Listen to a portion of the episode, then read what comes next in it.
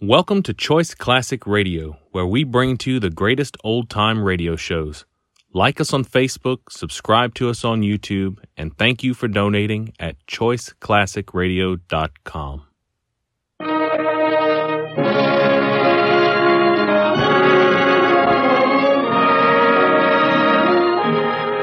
The makers of Campbell Soup present The Campbell Playhouse.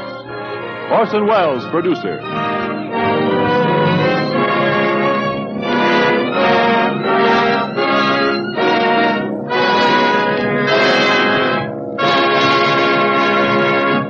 Good evening. This is Orson Welles. We bring you tonight a story by one of America's most successful writers in recent years, Kenneth Roberts. The title, Rabble in Arms. Our guest, Miss Frances Dee, one of the real actresses among Hollywood's younger stars, and an old friend of yours in the Campbell Playhouse. But before Rabble in Arms, here's Ernest Chappell with some new thoughts on an old kitchen custom. Mr. Thank you, Orson Welles. And ladies and gentlemen, that kitchen custom is an old one, one of the oldest on record. It's the making and the enjoying of vegetable soup. Certainly, many, many years before cookbooks were ever heard of, women were taking good meat and vegetables and combining them in a hearty, substantial soup. And so, in offering their vegetable soup, Campbell's have always recognized the friendly competition of the home soup kettle. They've known that time saving and trouble saving in themselves, though important, would never alone sell Campbell's vegetable soup to conscientious wives and mothers. They've known that to have Campbell's vegetable soup accepted at the family table year in and year out by good home cooks, it must compare in fine flavor and good nourishment with the best vegetable soup ever made at home. If you've tried it, then you know that's the kind of vegetable soup Campbell's make. Your first taste tells you they've taken fine beef and simmered it down till the stock is rich and rugged and full flavored. And in this beef stock you enjoy the flavor of the 15 different garden vegetables Campbell's use. With a vegetable soup as fine and as wholesome as this waiting at the grocer's, it's no wonder that women everywhere have given up making vegetable soup and turned to Campbell's. If you haven't tried it, won't you do so? If you will, I'm convinced that in your home too you'll say, Campbell's is the vegetable soup for us. And now, Orson Welles. In June 1778, Benedict Arnold was placed by General Washington in command of Philadelphia. Early in February of the next year, the Executive Council of Pennsylvania, presided over by Joseph Reed, one of Arnold's most persistent enemies, presented to Congress eight charges of misconduct against him. In April, Congress, through throwing out four charges, referred the four to a court-martial. And despite Arnold's demand for a speedy trial, it was December before the court was convened. It was probably during this period of vexatious delay that Arnold, always sensitive and now incited by a keen sense of injustice, entered into a secret correspondence with Sir Henry Clinton with a view of joining the British service. On January 26th, the court, before which Arnold had ably argued his own case, rendered its verdict, practically acquitting him of all intentional wrong, but directing Washington to reprimand him for two trivial offenses. Arnold, who had expected absolute acquittal, was inflamed with a burning anger that even Washington's kindly reprimand, couched almost in words of praise, could not subdue. It was then apparently that he first conceived the plan of betraying some important post to the British interests. With this in view, he sought and obtained from Washington command of West Point, the key to the Hudson Valley. Arnold's offers now became more explicit. And in order to perfect the details of the plot, Clinton's adjutant general, Major John Andre, met him near Stony Point on the night of September. On the 23rd, while returning by land, Andre, with incriminating papers, was captured, and the officer to whom he was entrusted unsuspectingly sent information of his capture to Arnold, who was thus enabled to escape to the British lines. Ladies and gentlemen, I've read to you from the Encyclopedia Britannica on the subject of the notorious and celebrated treachery of Benedict Arnold. What follows tonight is a defense of his character and of his career before that treachery. Rabble in Arms by Kenneth Roberts with our guest star, Miss Frances Dee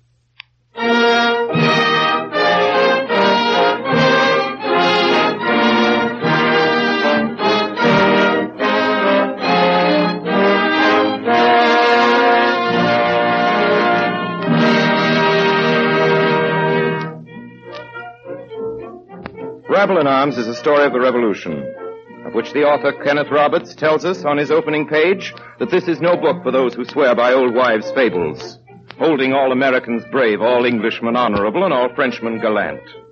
It cannot please such innocents as are convinced that men in public office always set the nation's welfare above their own, nor those that think all soldiers patriots. It will disappoint the credulous who cherish the delusion that patriotism burns high in every breast in the hour of a country's peril. Those who crave such poppycock must turn to fairy tales for undeveloped minds. For we are obliged tonight to deal with facts and write what we conceive to be the truth. America? Good heavens, why America's a wilderness. If you go there, you'll be eaten by lions or chased by savages. It isn't a wilderness at all. Jack Burgoyne showed it to me on the map. Why, it, it's like a, a regatta on the Thames. You go to Quebec, and then you come to the lakes, beautiful lakes, and then to the Hudson River. And before you know it, you're in New York. Aren't you, Lord Germain? You're quite right, my dear. Quite right. It's as safe as walking in Hyde Park. There, you see. What about the rebels? The rebels, though they won't bother you, they'll run like sheep when they see our regulars. I'm sending a thousand of them next week under Burgoyne. Two thousand Hessians, five thousand Indians recruited in Canada. That'll put them in their places. Oh, they're nothing but beggars, you know, officered by shoemakers, butchers, barbers. Imagine our British troops being opposed by uh, rabble. That's all they are, you know, rabble. A rabble in arms.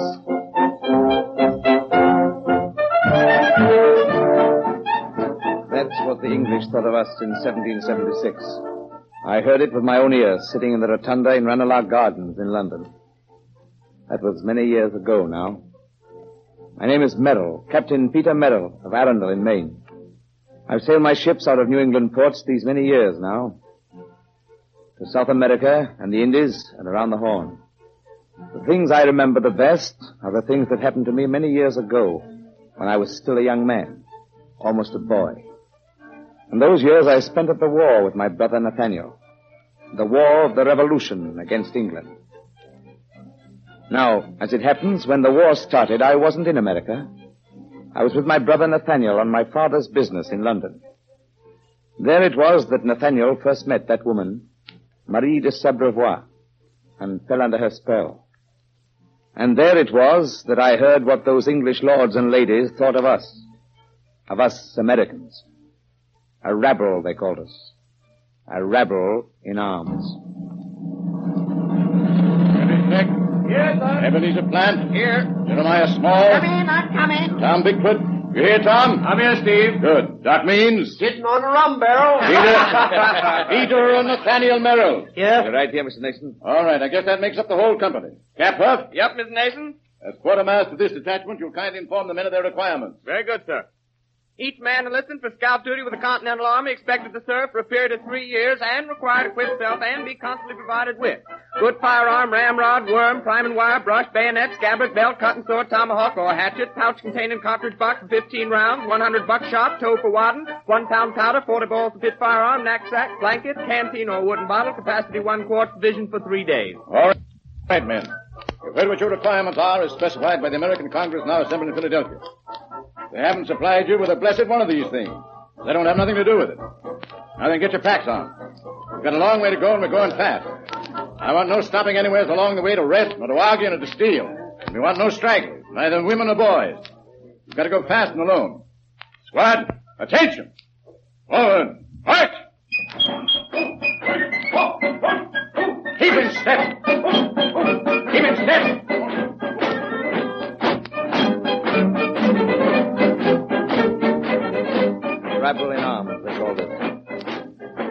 Well, so far wrong at that. That's just about what we looked like on that June morning three months later, with all our folks gathered around to see us go. Barely two dozen of us in our homespun suits. No uniforms, no stores, no guns for the half of us, and no two alike. Just where we were going, none of us knew. Nor for how long we'd be gone. Nor what we'd do once we got there. On the morning of the sixth day, we reached the Richelieu River. The next day, going upstream in hired bateau, we passed some provision boats going north from Lake Champlain. The next day, our eighth, we reached St. John. Hello! Scouts from the State of Maine. Steve Nason, Commander. Keep away from here. Hey! Hey, what are you talking about? You're not coming in here. Orders are no more men received in this section unless provided with rations. We've got 280 soldiers here with a smallpox and nothing to put in their stomachs. What's happened to your supplies? About a halfway down to Philadelphia, hold them up. Congressmen, they call themselves. A factor halfway. Say, brother, you better be careful how you talk about Congress.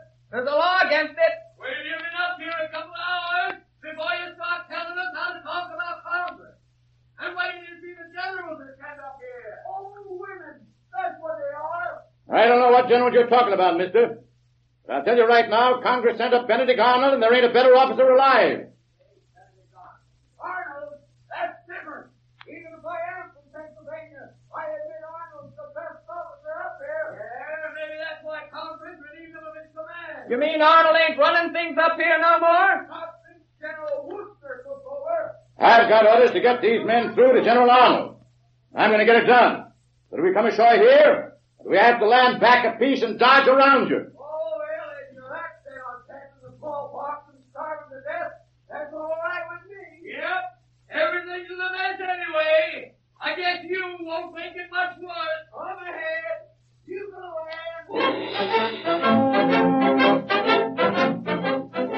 I tell you, Mr. Nason, it's no use. I've tried everywhere. They say us New Englanders is tight. These here French farmers here around St. John. They won't even There's something sell- else again. They won't even sell you nothing for money. Uh, since that there retreat from Quebec, uh, the French won't touch Congress money. That's well, true. do you blame them? No, sir, I don't. It's not worth the paper it's printed on. That's right. I've got an idea, Mr. Nason.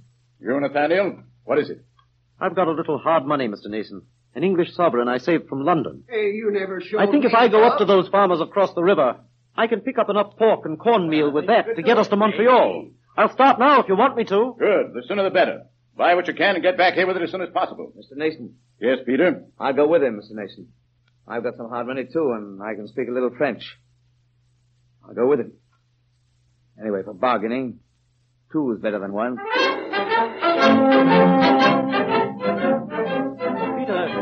We'd have a much better chance to find food if we'd go separately. No, no, I'll go with you, Nathaniel.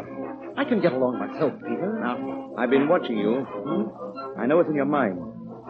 Before you left London, that Frenchwoman, the one you were seeing all the time, Marie de... Marie de Sabrevois. What about her? She gave you a letter to deliver up here in Canada, didn't she? Didn't she? Well, what of it? Well, I've an idea that St. John's here is where you're to deliver that letter. What if it is? I think your mind is on that letter now more than it is on your duty. Is to get food so our detachment can get through to Montreal. I know our business as well Where does as she you live? Where does she live, this niece of hers? She lives in the big house with the cross, the other side of the river. Oh. So that's why you were so anxious to get away alone across the river. Well, and what of it? What's wrong in such a note? Nathaniel, I'm not letting you get into trouble here in St. John's or anywhere else. If anybody wants to know where you've been in this town and who you've seen, I propose to be able to tell them. But if you want to deliver your letter, hurry up about it, because I'm going with you.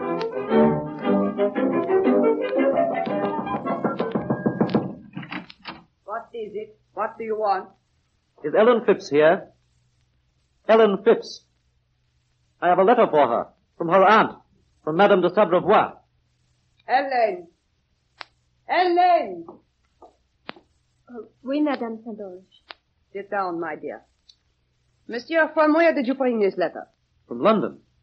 We were in London until the end of March. She, I met Marie, Madame Sabrevois there. Ah, yes, yes, of course. She is the, uh, what you say, the guardian of this child. Uh, read the letter, Ellen. Read it out loud for these gentlemen. Um, my darling Ellen, I send you my love by a kind gentleman who may see you before I do. I shall come to you as soon as I return. Pray assure the good Madame Sandoge That is my name, monsieur. Uh, Madame Saint that all goes well here, but that I long to see you once more, never again to leave you. Meantime, meantime I send you eight thousand kisses. Your loving aunt, Marie de Sabrevois. Ah, so kind she is. Always so good and kind. She said in her letter she'd come here to St. John's when she returned. Do you know when that will be? I do not know. You've had no news of her? This is the first news in many months. I'd like to leave a message for her. Could I write it here? But of course, monsieur. Well, there's no time, you will Nathaniel. come We're to supposed us. to be getting minute, food. Peter. This way, monsieur. And you, Elaine, you will entertain this gentleman until we return. Yes, madame. Sit down, monsieur, before the fire. You must be tired and cold. Isn't that better? Thank you. Thank you kindly, miss. You're with the army, are you not? Yeah, I'm afraid so. Something I know so little about, this terrible war. We hear sad tales here and, and at the convent. Uh, what sort of tales? About those poor Americans without food and without medicines. Everyone says it's hopeless what they're trying to do. Hopeless. That's what they say, but of course I know nothing about such things. I, I only hope they can return safely to their homes and, and to those who love them. How old are you? Seventeen. Why do you ask? Oh, I, I have a sister back home. She's your age. But her hair is black and straight. Oh, my. If I had straight hair, then it wouldn't tangle. There'd be no need to cut it off like this. I have no sister. No brother either, for that matter. Where's your mother? She died five years ago. Since then, I've, I've had nobody, nobody except my Aunt Marie. Madame de Sabrevois? Yes, the, the one whose letter you brought me. She placed me in the same convent to which she went when, when she was a young lady in hmm. Quebec. The nuns were very sweet to me, very kind, but mothers almost. So you missed the convent? Well, it was my only home. It's, it's possible to be homesick even for a convent if you have no other home. Why did your aunt take you from the convent and send you down here in wartime? Hmm. I don't know. I think she thought it was, was an opportunity being allowed to come with the with the sisters to work among these poor people here at St. John's. Your aunt's an American, isn't she? Oh, she wouldn't like to hear you say that. My aunt's the sister of a great French officer. Oh. He was killed last year by the Americans. Be sure to give it to her. I will. Oh, thank you. All right, Peter, I'm ready. Uh, did Elaine entertain you, monsieur, while we were gone? Yeah, oh, yes, she, she was most kind. We spoke of her family. Her family. But she does not remember too much about it. She was very young. Uh, nevertheless, it was most interesting. Bye, madame. Goodbye, monsieur. And thank you again. It is nothing, monsieur. I hope you will have a pleasant journey to Montreal, the two of you. Bye, Ellen. Goodbye. Nathaniel. There's something strange about that place. And that girl. And that letter. Did you notice anything strange about that letter? No. It was a letter from an aunt to her niece that she's fond of. She was sending her love, that's all. I wonder if that is all. Did you notice anything strange about the number of kisses she sent? No, of course not. Oh, Peter, you're talking nonsense. She sent 8,000 kisses. Do you remember what Lord Germain said that evening at Ranelagh? He said 2,000 Hessians, 1,000 regulars, and 5,000 Indians. That makes 8,000.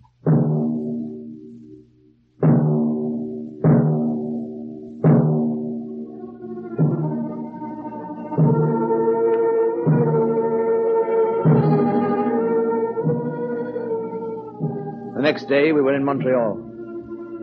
On every street were American soldiers, recognizable as soldiers only because they had bayonets and scabbards, most of them, or dented kettles banging against their hips, or the tattered remains of blankets made fast to their shoulders. But for that, I would have taken them for beggars. They were the raggedest men I had ever seen anywhere. Shoeless, stockingless, many of them, with breeches seemingly made of dirty rags and ribbons. And they were searching for food, every one of them. When we asked them where their companies were, they sometimes said they were hunting them or that their enlistments had expired and they were trying to get home, though most of them, I think, were lying. When we went on, they slunk away, peering into alleys and up at windows like hungry cats. We came to the Chateau Ramezay, Arnold's headquarters. General Arnold? Well, Nathan, you've been away long enough. I trust the results have justified your little vacation. Is this all you got, one man? Don't tell me this is the sole result of two months' holiday. Who is this man? General, this here's Captain Peter Merrill. Captain? Hmm. Captain of what? The brig Orestes, sir, of Arundel, 188 tons. Nason? He's all right, General. Known him for years. Him and his brother Nathaniel. I take your word for it. When were you in St. John's? Last night. Who was there? General Sullivan come through with a new regiment? No, sir, but we had news of them. They were just leaving Albany on their way up. There wasn't anybody in St. John's except two lieutenants and nearly 300 men down with the smallpox. Smallpox. Smallpox. If we could fill our haversacks and cartridge boxes with smallpox, we could whip the world. Well, in a mess. We've got an army, thanks to General Washington, but Thanks to Congress, it's got nothing to eat, nothing to wear, nothing to put in its guns. Men desert by the score. They say they've got to get their crops in. Here's letters from 40 officers begging leave to resign their commissions and go home. The best general we've got for this country outside of Washington, of course, is Schuyler. I asked Congress to send Schuyler up here to take command, but he was the best man for the place, so of course Congress sent him elsewhere. Is there anything we can do now, General? Yes, there is. Uh, Captain Merrill, you came as a scout, but you're a shipman. I want you and uh, Huff here to go down to St. John's. Start tomorrow. There's a half-finished schooner there. Finish it. Then dismantle it and hold it in readiness to move south. We'll need it on the lakes if you ever have to retreat. Very well, sir. Nathan, you come back in the morning with the rest of your men. I'll have orders for you, too. Yes. And you pardon me now. I've got letters to write. Hmm. Letters to, to Congress. Letters to commissioners. Letters to tradesmen. I got into this war to fight. Now all I do is write letters. Good night, gentlemen. Well, what are you waiting for? I was going to ask you, General. My men haven't eaten today. Oh, you haven't, eh? Well, there's nothing but dried peas to be had around here. If you're hungry, I can give you an order for some of them. Dried peas. As good a diet as any other on which to die for your country. I'd been in St. John's two days when the new troops from Albany began to arrive on their way north. The new troops. Four battalions of Pennsylvanians under General Sullivan in their bright new uniforms, every man's musket tipped with a bayonet, and each soldier's hair properly clubbed and neatly tied, just so. I found myself wishing that Nathaniel could be with me to see these fine regiments. And it dawned on me that I might never have had such a wish unless, in my heart, there still remained certain doubts about him. And I began to think of that letter and of that woman, Marie de Sabrevois. Yes, what is it? What do you want? Uh, madame. Oh, it's you, the American. Yes, madame. Can I see Miss Ellen, please? But I do not understand. Have you not seen your brother lately? I mean... No, madame. General Arnold detailed him to scout duty on the St. Lawrence. I haven't seen my brother for some days. Oh, then that explains everything. Elaine is quite fond of your brother, you know. Quite fond. He stopped by here two days ago. My brother was here two days ago. Oh, yes. Where is he now? He is gone. I am surprised you did not know. And Elaine, too. Ellen? Why, yes. He had a note with him for Madame de Sabrevois in Quebec. Madame de Sabrevois is in Quebec? Yes. She has arrived from England some days ago. She was afraid from something she had heard that there was to be fighting in these parts, so she sent Elaine to Albany. What? Alone? No, no, no. Your brother was kind enough to take Elaine to Albany. What? Personally. Why, Mr. Merrill, what is it? You look so surprised and so disapproving. I do disapprove. My brother's in the American Army and we're at war. If this gets known... Well, they have been barely two days on the road. If you hurry after them, it is just possible that you will be able to catch up with them. If you are very lucky.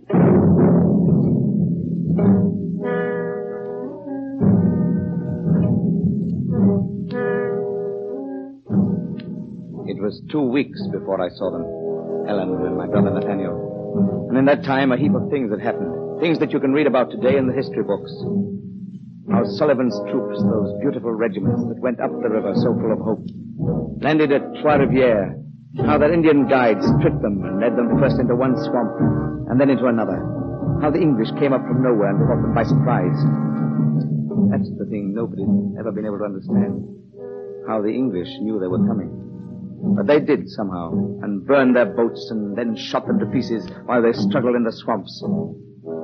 I saw them come down the river. Sullivan's army, naked and starved and sick. Of the army that had gone up that river ten days before, less than half was alive. And if it hadn't been for General Arnold and what he did then, I doubt if a single man of them would have escaped. Racing down from Montreal, cutting his way through the whole English army with a handful of men, it was he who planned the retreat. He alone who made it possible. I tell you, he was a great man. The best leader and the greatest general and the finest brains in the whole Continental Army. Except maybe for General Washington. That he trusted me and that I had some small share in his work is something I'm prouder of than anything that ever happened in my whole life, before or since. Captain Peter Merrill at Crown Point from Brigadier General Arnold in command of the American Naval Forces on Lake Champlain. I hereby ordered to assemble ship's timbers at the southern tip of the lake at once. Find a sawmill at Skenesborough. Start getting more timbers, no loss of time. Lay down keels for ten row galleys. If we can get enough men, we'll build a 38-gun ship, a frigate, and she'll kick up a dust. Everything depends on speed. Benedict Arnold, Brigadier General.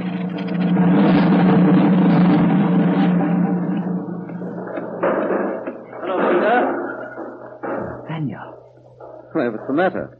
Aren't you glad to see me? What are you doing here at Skenesborough? Why, I Daniel, where have you been? Did you go to Albany? Albany? I heard you were on your way there. Is there anything so wrong about While that? other men get killed for that country, you go running pretty ladies' errands in Albany. Don't talk to me like that, Peter. Oh, If that's I were not a your child, fool. I'd I'll show you understand where that. I'm going now. Peter!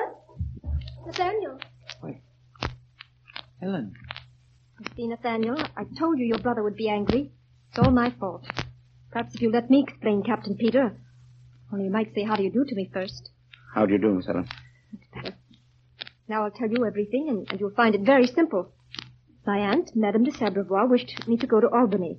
She'd intended to take me there herself. And suddenly she became ill and couldn't go. She was very anxious for me not to delay, so she chose your brother as my escort. My brother had no right to have sent himself from duty. Well, perhaps that's why he was not very gallant. Never did see a gentleman less anxious to accompany a lady. But I, I thought... I understood that Nathaniel... Oh, yes, he's very devoted. But it's the aunt he loves, not the niece at all. And the aunt is still up in Canada. Oh. Why do you look so strangely, Captain Peter? Is anything the matter? No, no, no. Go on. So here's poor Nathaniel with a young lady on his hands. And see how miserable he looks. He thinks it'll be two days, and already it's nearly two weeks. And here we are, still at the end of the lake, and no carriages, no horses, no means to take me to Albany. It's very sad, don't you think? If I'd known that you were here when General Arnold was going down, I, would have sent you with him. With Arnold? Oh, no, I wouldn't go with him. I've heard about him, an awful man, a, a murderer, Ellen, a ruffian who gives say that? orders to kill women and children. He's nothing of the sort. Let me tell you that General Arnold Oh, is one of the... Peter, what's the good of trying to stand up for Arnold after what's happened? After what's happened? What? You mean after what he did to save our troops in Canada? You know he's no fit man to hold high rank in the American army. Everybody knows he's going to be arrested for what he's done. Arrested? Well, he certainly won't be allowed to hold a command. Not after Congress hears what he's done. Nathaniel, what are you talking about? What is this nonsense? Nonsense. Why, it's common knowledge. No, it's not. Well, It's not common knowledge. Peter, what do you mean by knows- saying when Congress knows what he's done? I mean just that, Peter. When Congress learns about the things he stole in Montreal, there'll be trouble. The supplies for the army and the church treasures and the... Oh, so Congress sword- is going to hear that Arnold's a thief, is it? Who's it going to learn it from? How should I know? Somebody's bound to tell. Who told you? Why, everybody. Tell me one. I don't remember any particular one, but in Listen to Canada, Nathaniel. everybody... What you're saying is a lie. Do you understand? It's a lie. And I insist on you telling me who said these things. I'd rather not discuss it any further. And I tell you, you must tell me. Goodbye, Peter. See you later. Nathaniel. Nathaniel! Come back here! Nathaniel! It's a lie, I tell you! Captain Peter, if you must get so excited and wave your arms so, you'd better let me take your coat and stitch it for you before it falls off. Thanks. Let me have it. That's better. I have a needle and thread. It won't take you long. Sit down and rest. Miss Ellen, perhaps you can answer a question that's been worrying me about yourself. You've been worrying about me. Yes, worrying and wondering, too. I was wondering why your aunt is so anxious to have you go to Albany now, in, in the middle of this war. Is there anything in particular you're to do there? Anyone you're to see? Have you any letters you have to deliver? Letters? Why, yes, there was a letter. From your aunt?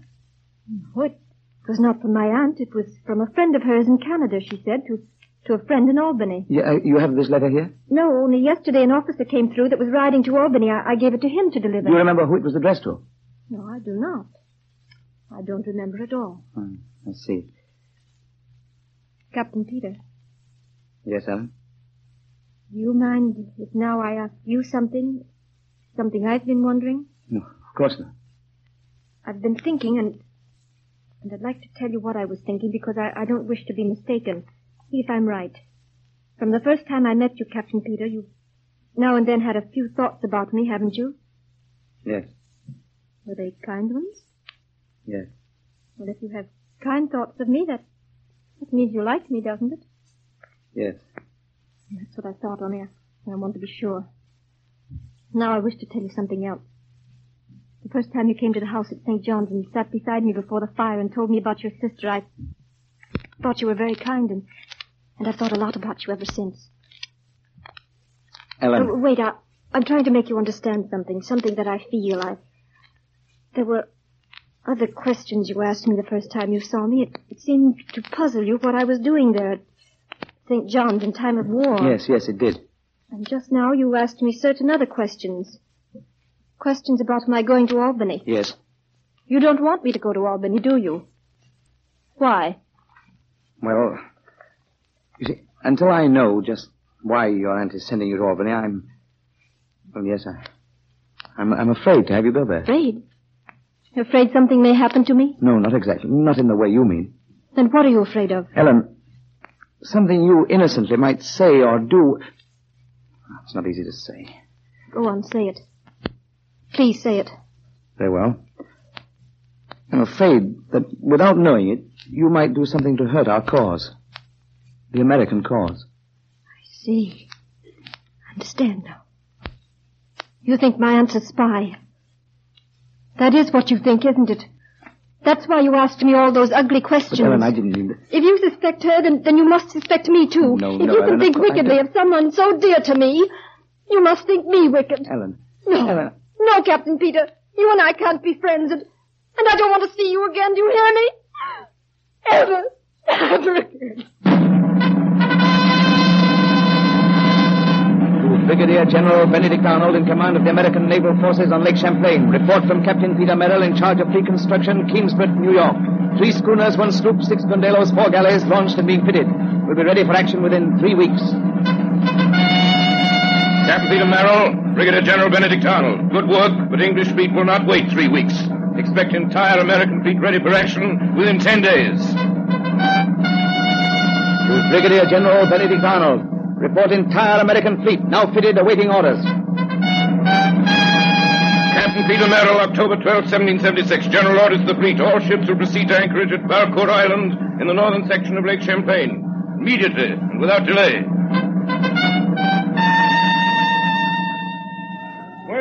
Gentlemen, are we all aboard? Thatcher, uh, the Washington Galley. Present. Warner, the Trumbull Galley. Merrill, Congress Galley. Davis, Lee Galley. Dickinson, the Enterprise. Present. Condello, Captains. Grant of the Connecticut. Present. Honor of the Spitfire. Present. Simmons, the Providence. Present. Reed of the New York. Present. Rice, the Philadelphia. Present. Grimes, New Jersey. Son of the Boston. Present. All right, gentlemen. Word has just reached me from the patrol boat Revenge. An hour ago, the British fleet passed Cumberland Head. By now, they're abreast of us on the far side of the island. It's what I expected and figured on. They haven't observed proper precaution. They've overrated themselves. They haven't kept proper watch. So they're going by. Now, gentlemen, either we can let them go or we can engage them. If we fight now, we fight against a fleet almost twice our own size. But we fight in our own position and at our own time. The uh, opportunity may not present itself again. Gentlemen, what's to be done? Hurry, gentlemen, they're going by. What's your opinion, General? I'll have my opinion fast enough. What's yours? If we fight them here and we're caught, we'll never get away. We've got a full rigged ship that can outshoot anything we've got. On the lake, if we're sinking, we'll have a chance to haul out. If we fight here, we're cornered. You want to fight him on a retreat, Mr. Davis? Well, isn't it better to save some ships than not save any? That's true enough. I agree with that. All right, that's what some of you think, and here's what I think. The object of this fleet isn't to save itself. The chief thing is to keep the British from getting to Ticonderoga and the Hudson in this campaign. To save the lake from them, for this year at least. What happens to us doesn't matter so long as we keep them where we are. If luck's against us, which I trust under God it won't be, then we can talk of retreat, but not till then. My opinion. Let them come, by God. Let them stick their heads into this bottleneck. You, they'll never board us. They, they can't do it. They, they've got to stay out in front of us, swap shot for shot with us. If our men could only shoot her, they'd send us a tenth part of what we needed. Those mercenary rats on the seaboard and put all their sailors and all their money into privateers, so there's nothing left for the defense of their country. We could fight off twice our strength in ships and guns. And yes, we can do it now, now, now, right here on this anchorage. We can fight him all day, and with luck we can beat him off. If we can't, we'll find a way of delaying him again, delaying him and delaying him till we've saved the lake. Gentlemen, I say fight him here and fight him now. What have you got to say? It appears we're all willing, General. Thank you. Then, if there's no objection, Objections? Oh, good grief, General. They ain't time to think of any. council dismissed. General, what's that? Run fire. I had an idea you'd agree with me, gentlemen. Ten minutes ago, I gave orders for our patrol boat to engage the enemy. Battle of Lake Champlain has begun. You ready, Mr. Gunner? Ready, sir. Fire!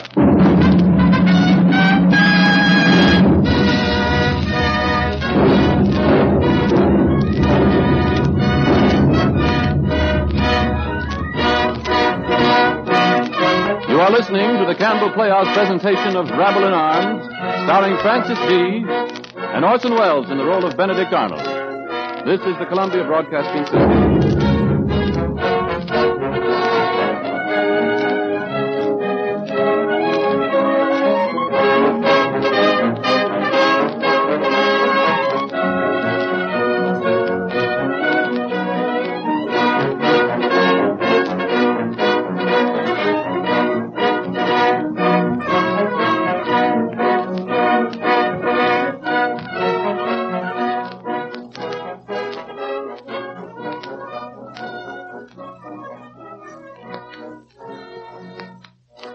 This is Ernest Chappell, ladies and gentlemen, welcoming you back to the Campbell Playhouse. In a moment, we shall resume our presentation of Rabble in Arms. But first, I'd like to remind you that it wasn't really so very long ago that women had to make their own soup. It was usually a long and tedious task. But they knew that good soup is something that families enjoy having regularly. So they devoted long kitchen hours each week to tending the soup kettle. But then a change came. A change that has been welcomed in countless homes. One by one, women tried Campbell's soups and compared them with their own. They knew when they tasted them that these soups must have been made in the true home way. They saw how much the family enjoyed their fine flavor. And thoughtful husbands said to wives, with all you've got to do, I wouldn't spend time anymore making soup. Not when you can buy good soup like this. So tonight I'd like to ask you, are you still making soup at your house? If so, I'm sure it must be because you haven't tried Campbell's soups. Won't you do that? If you will, I believe your family will urge you too to give up making soup and serve Campbell soups for their convenience and fine flavor. And now we resume our Campbell Playhouse presentation of Rabble in Arms, starring Orson Welles and Frances Dee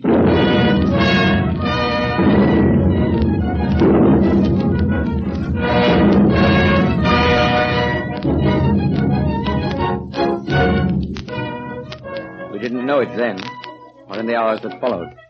On what we were doing that day on Lake Champlain, with the help of Arnold's grim determination, depended the life of the revolution, the very existence of what we know as freedom.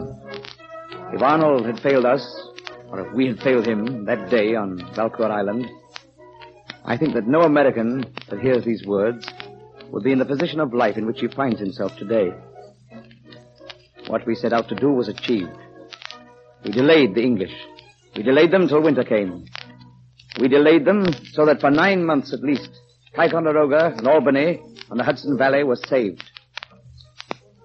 And what was Arnold's reward? They said of him that he lost the battle. They said of him that he left his men to drown. They called him down to Washington and had him court-martialed by a lot of small, mean men. And by the time they exonerated him, they'd put Gates and three more incompetent, intriguing generals over his head. For me, too, that was a sad winter. Nathaniel was gone. Drowned or taken prisoner in the sinking of the Royal Savage. And Ellen. Ellen was gone, too. When I returned to Skenesborough, she'd vanished. Whether to Albany or to the north among the enemy troops, I couldn't discover.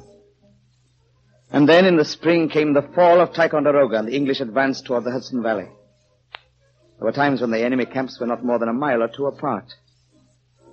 In July, General Arnold returned to the army. Peter Merrill, Yes, sir. come in. I want to talk to you. It's good to see you back, General. Thanks. Good to be among men again after six months around politicians and congressmen. Merrill, there's something I want to ask you. Yes, General. What's happened to your brother, Samuel? I don't know, sir. He was on the Royal Savage, as you know, when she sank. Yes, I know. I've no idea, sir, if he's alive or dead. You're not lying, are you, Merrill, to save your brother? Oh, sir, I don't understand. Well, I seem to know a bit more about him than you do.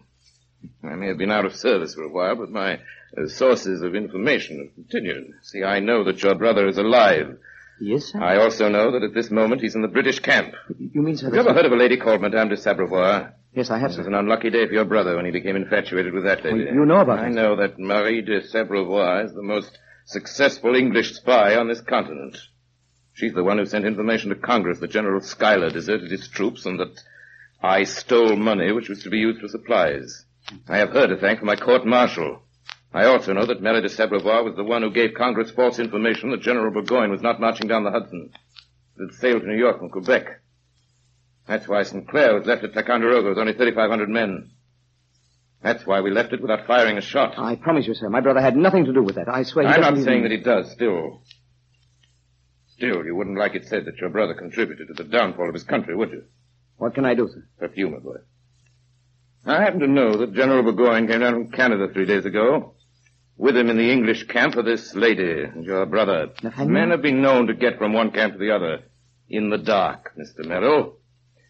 It's not easy, but it's been done. Any day now, the English will attack us, then it'll be too late. So, your last chance, save your brother. All, Mr. Merrill. I've got work to do. Thank you, General. And good night. Good night.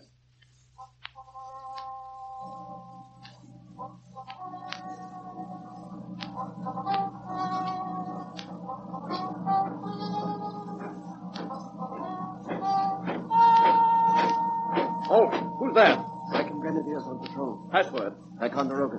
Pass.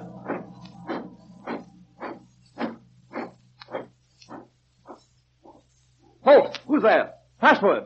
Ticonderoga. Pass. Nathaniel. Nathaniel. Pete.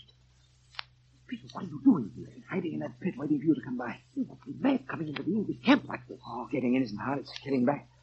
Nathaniel, I had to see you. Don't you know they'll shoot you if they catch you? Oh, they won't catch me. Nathaniel, Peter.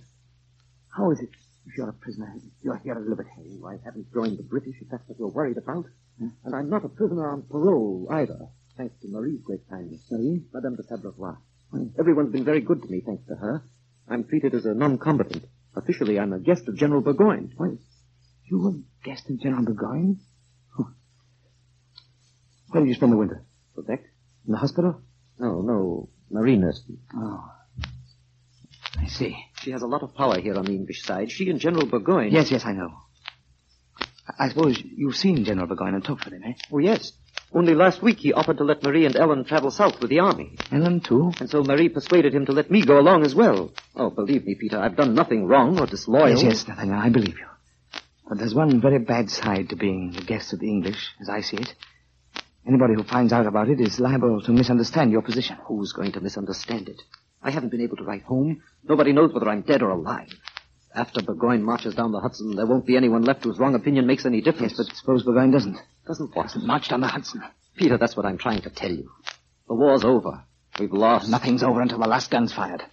Nathaniel, now listen to me. If we stop now, we're stopping before we have to. Arnold hasn't stopped in spite of the way he's been treated.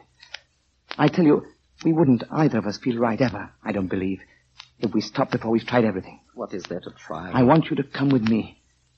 Now, Nathaniel. Tonight. Back to your own people. There's no way. There's no way. Yes, yes, there is. through. Remember that letter of Ellen's? The one that was to be delivered in Albany? Now, this winter, quite by accident, I met the officer to whom you gave that letter. Well, you know what was in it? It was a letter from Marie to a friend in Albany. No, no, it wasn't. In that letter were the names of 200 Albany Tories. Tories that could be counted on to join the British Army if it ever got as far as Albany. Now, that letter is now in General Arnold's possession. Now listen. You go to your friend Marie de Sabrevois and tell her this. If we reach the American army safely before dawn tomorrow, it'll go no farther. If we don't, I wouldn't give a dollar for the lives of all 200. Go on. Hurry. I'll wait for you here.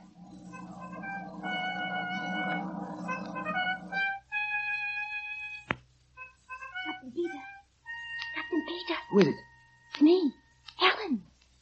Nathaniel will be here in a moment with the safe conduct from General Burgoyne. But, uh, I'd have come before, but I knew she was watching me. Helen, you shouldn't be here. Oh, I knew you'd come back one day, Peter. When Nathaniel came to my aunt's tent just now, I, I knew then that you were here. I, I came just as soon as I It's could. It's not safe for you here. You, you must go back, Helen. I had to see you.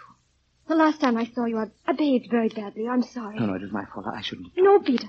You were right. You were right about my aunt. She's what you said she was. I know that now, and, and worse. She has been kind to me always. Oh. Helen, she used you. You loved and trusted her, and she, she took advantage of it. I, know that too now. That's why I won't stay here any longer, or, among people who fight you and your country, Peter. I want to go into the colonies, and your, into your colonies. I want to leave here tonight. Yes, but Ellen, where would you go in the colonies?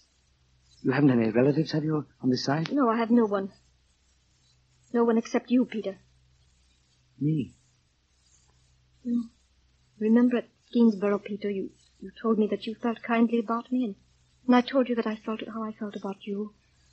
What I didn't tell you, Peter, is, is that from the first day I saw you, from the first day you came and sat beside me by the fire at St. John's and talked to me, I've, I've thought always of you, only of you. Ellen. Ellen. Oh, Peter, I love you. I love you.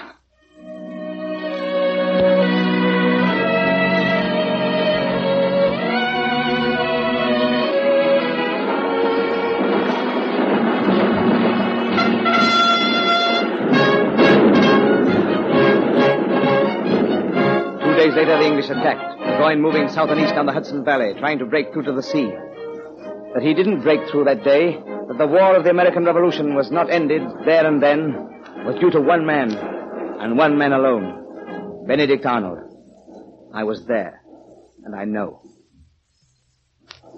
All his life, Arnold was a performer of prodigies, a man who saw how to do and freely risked his life to do what other men said could not be done. Yet when it was all over and the English were stopped, Arnold, his horse shot dead under him, a bullet in his leg, and deprived once more of his command, was lying in the hospital. Charlotte! Empress! And a doctor among you knows what he's doing or how he does it. Why don't you learn your trade so you don't have to spend half your life guessing, guessing, guessing, quacks? Quacks, that's what you are! Get out! Get out! The general. Get out! Well, our turn now. Peter, you go in. Helen and I'll stay out here. No, we'll all go in. It's better to face a man when he's angry. His, his anger can't last forever, and, and it grows less, and then he becomes kind. Go on, Peter, knock. All right. Stay out! Stay out! Don't come in here! Who the blazes is it? Peter Merrill, sir. Well, oh, come in. Come on in. Oh, you finally came to see me, huh? I didn't know you were here, General, until this morning. Where were you hit? sir? In the leg, and I wish it had been my heart. If it hadn't been for that bullet, I'd have driven Burgoyne into the sea. I know you would, sir. Now, Gates, that dressmaker's dummy, will let him get away, and we'll have to start all over again. Only... Only this time, maybe I won't be there. Well, what is it, Mr. Merrill? Who are these people? This is Ellen Phipps, sir. Uh, sit down, Miss Phipps. You'll excuse this, uh, disarray, ma'am. It's not often we find such, uh, gems of loveliness in this part of the world. And this is my brother, Nathaniel. So this is Nathaniel, and Yes, sir. so he was not a prisoner. Nathaniel Merrill remained within the British lines during an entire campaign. What's his excuse for that? I'll not make excuses for himself. Well, sir, and he'll make none for himself. My brother believed what was told him by the woman he loved. He believed that the cause of the colonies was hopeless, and that the sooner the American people knew it and stopped fighting, the better it would be for them. Hmm? Uh, you uh, believe that? Yes. And yet last night you returned to the American camp. You fought in today's battle. I wanted to be with my own people. Hmm. My brother. If he was beaten, I wanted to be beaten too. Sir, Nathaniel made a mistake. A terrible mistake. He knows that now. Sir, if he's given a chance, he's as valuable a man as you can find anywhere. Valuable to you and to the American cause. That's what you think, is it? I know it. I was never so sure of anything in my life. Uh, uh, what, what do you think, miss? I agree with Peter, General Arnold. You hear what they say, Nathaniel. From now on, do you think we can count on you? I do, sir. Very well, then. I... Lost it, leg. Give me that field desk, somebody. That, get that field desk, miss. Uh, open it up and hold it so I can write on it. That's it, thank you.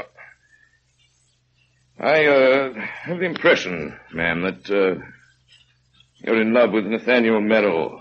Or am I mistaken? I care for him very much. And his brother. Uh, his brother, did you say? Yes, sir.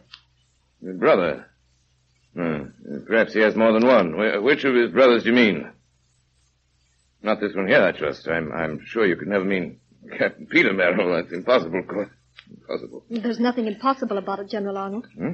If I didn't care for Peter, that would be impossible. Oh. Captain Peter Merrill. You're a ladies' man after all. I'm disappointed in you. Well, here you are. How'll this do? Valcour Island, October 11th, 1776. The day we fought the English on Lake Champlain.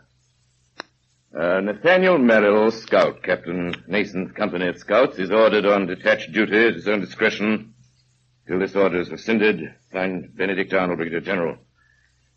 Uh, order rescinded, um, what, what date did I... October 18th. 18th. Order rescinded October 18th, 1777, signed Benedict Arnold, Major General.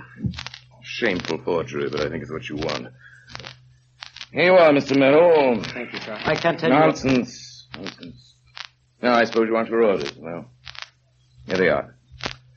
All able-bodied scouts formerly under my command will go south. There won't be any fighting here for a while. Go south and report to General Washington. From what I hear, he needs every man he can get. The man you can be proud to fight with. Believe me. Now, as to you, Captain Merrill, I see you're wounded. Oh, General. Silence. Only a scratch. Silence. Captain Merrill, place you on the sick list. You're ordered to return to your home for a period of three months to recover your health. Counting on you, young lady, to see uh, he does it. So. Oh, General. General Arnold. Oh, be off with stay you, here? be off with you. My leg's playing the devil. Maybe you think all this talk has improved it, or, or my temper, or the state of the country. Be off with you, all of you. Goodbye, Confarge, goodbye. Send my orderly to me as you go. Go on, all of you. Get out, get out.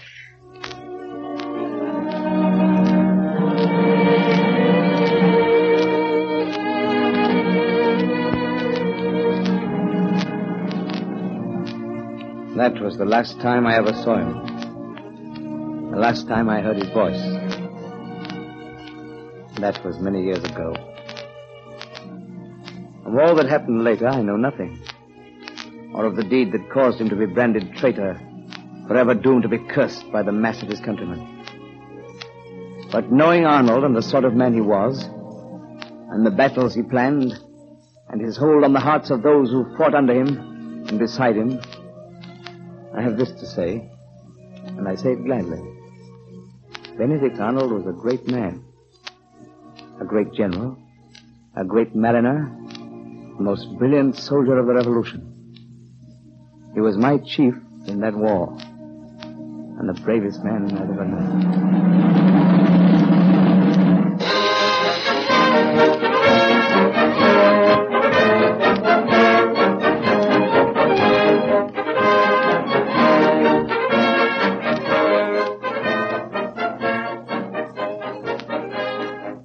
You have been listening to the Campbell Playhouse presentation of Rabble in Arms, starring Orson Welles and Frances Dee In just a moment, Mr. Welles will return to our microphone. But first, right now, a word, if you please, to the mothers listening.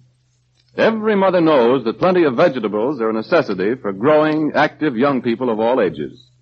And wise mothers are glad to know that in Campbell's vegetable soup, there are 15 different garden vegetables lavishly mingled in a stout, invigorating beef stock cooked just right for flavor and nutrition.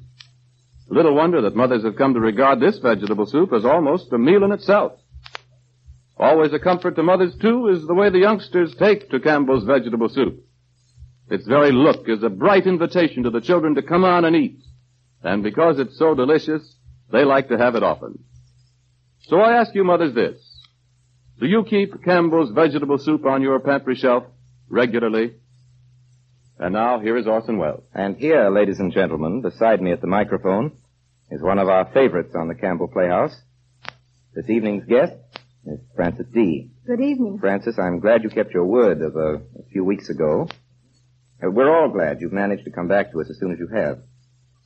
Everybody who heard it, I know, remembers your fine performance as Lotta in Come and Get It.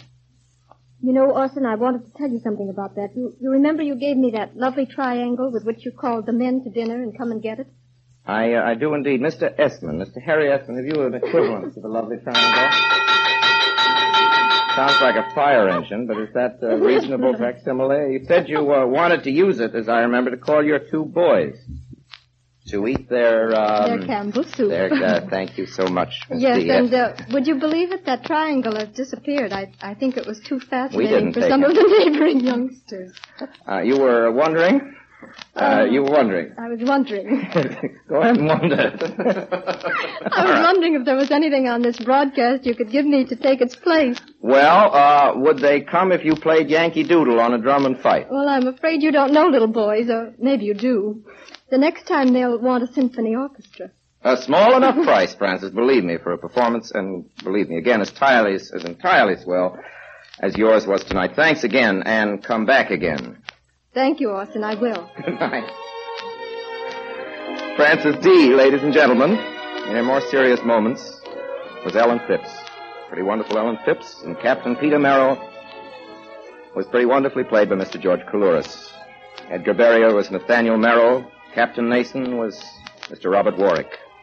Huff was Richard Bear. Guy Repp was Edward Donahue. Richard Wilson was Scout Fleck. And William Alland was General Adlib. Madame St. was Georgia Backus. And uh, Benedict Arnold was your obedient servant. The music tonight was inspired by and was contemporary with the American Revolution. And was authentic, or so Mr. Bernard Herrmann claims, who conducted it, as always. And now, as to next week. Next week, we bring you our own radio version of one of the truest and finest plays yet written in America. Craig's Wife by George Kelly. It's a personal enthusiasm of mine which I hope next Sunday we can persuade you to share. A Pulitzer Prize play, a study dramatic and penetrating of a type of woman unfortunately not as rare as she ought to be.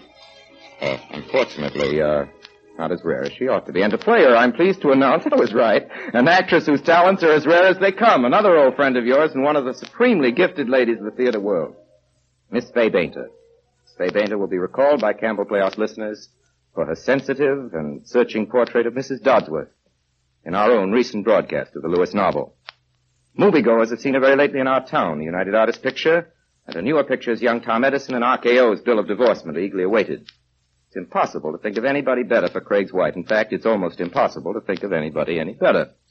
And until then, until next Sunday night, my sponsors, the makers of Campbell Soups, and all of us remain as always, obediently yours.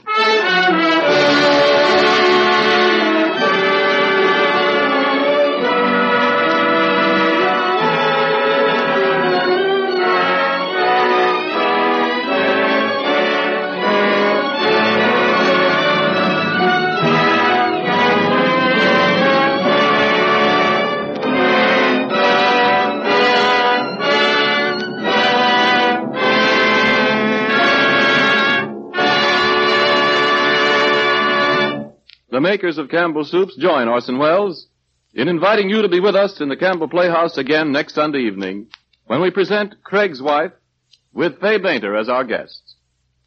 In the meantime, if you've enjoyed tonight's Playhouse presentation, won't you tell your grocer so tomorrow when you order Campbell's vegetable soup?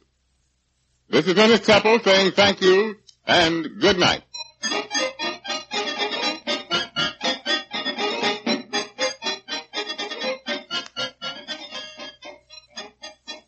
This is the Columbia Broadcasting System.